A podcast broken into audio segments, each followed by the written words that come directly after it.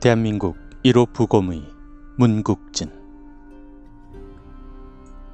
1960년대 한강 백사장에서 여성의 변사체가 발견되었습니다.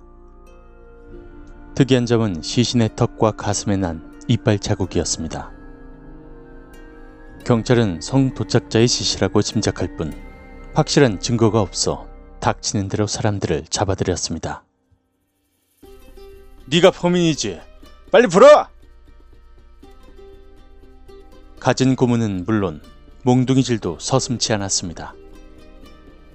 하지만 이때 조금 다른 결론을 내린 청년이 있었습니다. 이 자국이 뚜렷한 건 사망 후에 만들어졌다는 것을 의미하죠. 성폭행이라면 반항하는 과정에서 이 자국이 자동차 바퀴처럼 길게 끌렸어야 합니다.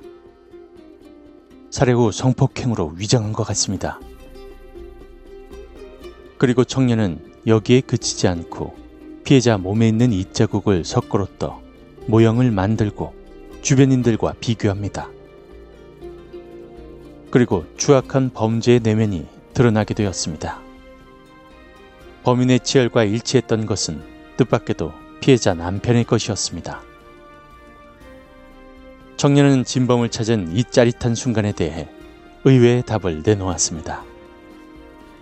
진범을 찾는 게 본 임무죠. 그런데 그보다 중요한 건 고문으로 허위 자백을 강요해 누명을 씌우던 그때 내가 범인을 밝히지 않았다면 누가 범인이 됐겠습니까? 과학 수사가 전무하던 시절 시신에 난 상처로 범인을 찾은 이 청년은 대한민국 1호 법의관 문국진이었습니다. 평양에서 태어난 문국진. 1950년대만 해도 한국에서 법의학은 무척이나 생소한 분야였습니다. 서울대 의대 3학년이던 1953년, 그는 외출을 했다가 우산도 없이 갑자기 소나기를 만났습니다. 마침 헌책방이 옆에 보였고 비를 피할 생각으로 들어갔는데 법의학이라는 일본 책이 눈에 들어왔습니다.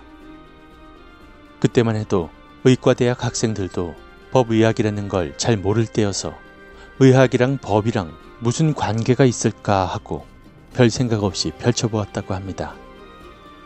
책의 첫 페이지에는 사람에게 중요한 두 가지는 생명과 권리인데 임상의학이 생명 존중의 의학이라면 법의학은 권리 존중의 의학이라는 말이 쓰여 있었는데 문화인은 생명보다 권리를 더 중요하게 여기며 법의학은 민주적인 문화사회에서만 발달할 수 있다고도 적혀 있었다고 합니다. 문국진은 그 구절을 보고 가슴이 뛰었습니다. 상당히 고상한 의학이구나 싶어 책을 사와서는 밤새 읽고 또 읽으며 자신이 꼭 해야 될 일이라고 마음먹었다고 합니다. 한국에 법의학이란 학문이 없던 시절 법의학과 비슷한 병리학을 연구하다가 1955년 국립과학수사연구소가 독립기관이 되면서 국내 1호 법의관이 되었습니다. 국과수의 창립 멤버가 된 것이죠. 서울의대 졸업생 97명 가운데 혼자만 국립과학수사연구소에 지원했습니다. 법의학자가 되겠다고 마음먹은 그는 막상 공부를 할 곳이 없었다고 합니다. 그나마 가장 가까운 병리학 교실에 가서 주임 교수에게 병리 공부를 하면서 법의학을 준비하겠습니다. 라고 했더니 반기지는 않았다고 합니다. 그의 어머니께서는 송장 만지는 더러운 일을 왜 하려 하느냐라고 했고 스승인 장기려 선생은 법의학은 지위가 낮은 사람들이나 하는 거야 라고 했습니다. 하지만 그의 의지는 확고했고 눈은 빛나고 있었습니다. 병리학 교실에 들어간 지 사흘이 되었을 때 주임 교수가 호출해 이번에 나라에서 국립과학수서연구소를 창립해 의사가 필요하다는 공문이 내려왔는데 자네가 한번 가보겠나? 라고 했습니다.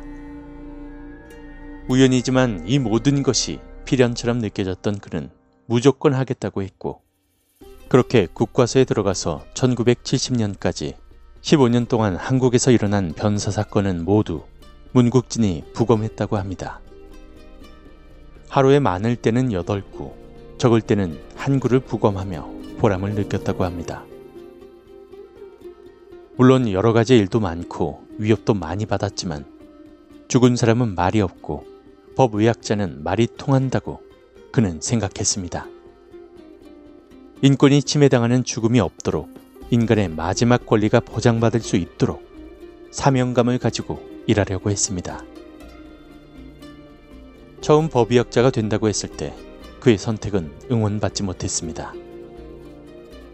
당시에 두벌 죽음이라고 해서 죽은 사람이 다시 해부나 화장, 극형 등을 당하는 일은 큰 형벌이라 생각했던 유교 문화도 큰 걸림돌이라 여기던 때였습니다.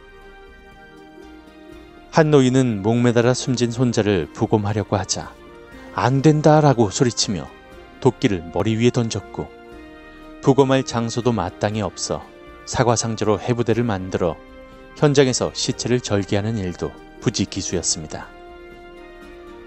이렇게 목숨의 위협을 느꼈던 일이 여러 번 있고 문국지는 그만두어야겠다는 생각이 들었다고 합니다. 그때가 법의학을 한 지 3년 정도 되었을 때라고 하는데요. 착잡한 마음에 한국의 슈바이저라 불리는 장기려 선생을 찾아가 다시 외과에 받아달라 부탁했습니다. 그러자 장기려 선생은 뚫어져라 문국진을 바라보며 이렇게 말했다고 합니다. 음, 못된 놈. 의학이란 것은 쉬운 데가 없어. 네가 생각했던 대로 안 된다고 다른 걸 하면 또 똑같을 게다. 3년 넘게 쏟아부은 네 노력을, 네 정열을 버리지 마라. 돌아가서 한 우물만 팔아. 라고 강경하게 나와 다시 국과소로 돌아갔다고 합니다. 사실 법의학이 우리나라에서 소홀하게 취급된 배경에 대해 그는 이렇게 입을 열었습니다. 일제강점기에는 일본식 의료교육을 본떠 우리나라 대학에서도 법의학 교실이 있었습니다. 그런데 해방 후 미국식으로 의료교육을 변경하게 되는데요. 미국에 간 사찰단이 대학에 법의학 교실이 없는 것을 보고 한국에 와 법의학 교실을 모두 없애버렸다고 합니다. 하지만 사실 미국은 국가 차원의 법의관 제도가 있었는데요. 대학 단위를 훨씬 넘어선 것이었습니다. 병리 전공의가 2년간 법의관 의무원에서 공부해 국가시험에 합격하면 법의관이 되는 것이었습니다. 국가에서 이들에게 죽은 사람의 권리를 찾아주는 지휘권을 주는데요. 그걸 모르고 법의학 교실을 무작정 없애버려서 한국에선 그 후 30년간 대학에 법의학 교실이 없었다고 합니다. 그러다 보니 해방 뒤에 사망 진단서 하나 제대로 못 쓰는 의사들이 배출되기 시작한 것이죠. 덕분에 1976년 법의학 교실이 다시 생겼다고 합니다. 죽은 자는 말이 없지만 시체는 모든 것을 말해준다. 그는 과학수사의 힘을 믿었습니다. 그래서 1970년부터 고려대에서 법의학 교실을 열어 후배도 양성했습니다. 국과수를 나와 1970년 고려대로 가서 한국 전역의 변사체 부검을 국과수 한 군데에서 해서는 발전이 없다는 것을 알았고 본격적으로 제자를 양성해야겠다는 것이 큰 동기가 되어 법의학 교실을 열었다고 합니다. 법의학이 결정적으로 빛을 본 건 1987년 박종철 고문 치사 사건이었습니다. 탁하고 책상을 치니 억하고 쓰러졌다라고 말하며 경찰은 고문 사실을 숨기려 했지만 물고문 도중에 질식사한 것이라고 밝혀졌습니다. 박종철의 한쪽 배가 두 배가량 무겁고 뱃속에 플랑크톤을 발견한 부검의 황적준 박사. 그는 문국진 교수의 제자였습니다. 이 사건은 어목했던 군사정권 시절 고문치사 사건을 폭로하며 법의학자의 양심을 지키는 일로 평가받았습니다. 문 교수는 이 사건을 이렇게 회고합니다. 인권을 지려하는 학문인 법의학이 우리 사회의 민주화를 이끌어냈죠. 모든 이의 죽음에 물음표를 남기지 않는 것이 법의학자들의 의무. 법의학의 대중화에 힘쓴 그의 소신 있는 행보로 현재 50여 명으로 증가한 법의학 관련 인력으로 현재는 어디에도 뒤지지 않는 부검 기술을 보유하고 있습니다. 이처럼 한국 법의학 수준을 끌어올린 것은 증거는 사람을 차별하지 않는다 라고 말하던 문국진의 믿음 때문일지도 모릅니다. 그런 그가 밝혀낸 대표적인 미스터리 사건들은 처음에 말한 사건을 포함해 두 가지가 더 있습니다.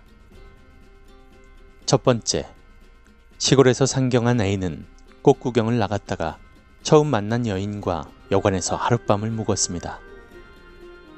다음날 아침 A는 신음하다가 거품을 물고 세상을 떠났는데요. 그의 시신을 부검했지만 정확한 사인을 알 수 없었습니다. 그러던 중 A의 가족 중 한 명이 A가 평소 꽃가루에 과민하게 반응했다는 사실을 언급했습니다. 재부검 결과 A는 메밀 껍질이 가득 든 여관 베개를 베고 자다 과민성 쇼크로 사망했다는 사실이 밝혀졌습니다. 두 번째, 간병증으로 고생하던 남자 씨가 약국에서 일주일치의 약을 조제받았습니다. 어느 날 약을 먹고 외출하던 씨는 대문에서 갑자기 피를 토하고 쓰러져 사망했습니다. 식구들은 약사가 제조한 약에 문제가 있었다며 경찰에 신고했습니다. 부검 결과 씨는 식도 정맥류 파열을 일으켜 사망했고 사망 직전 우연히 약사가 조제해준 약을 복용한 것일 뿐 약에는 아무런 문제가 없음이 밝혀졌습니다. 이 모든 사건은 자칫 누군가가 살인범으로 몰리기 쉬운 사건이었는데요. 하지만 끈질기게 부검하고 사인을 밝힌 문국진의 노력이 있었기 때문에 해결 가능한 사건들이었습니다.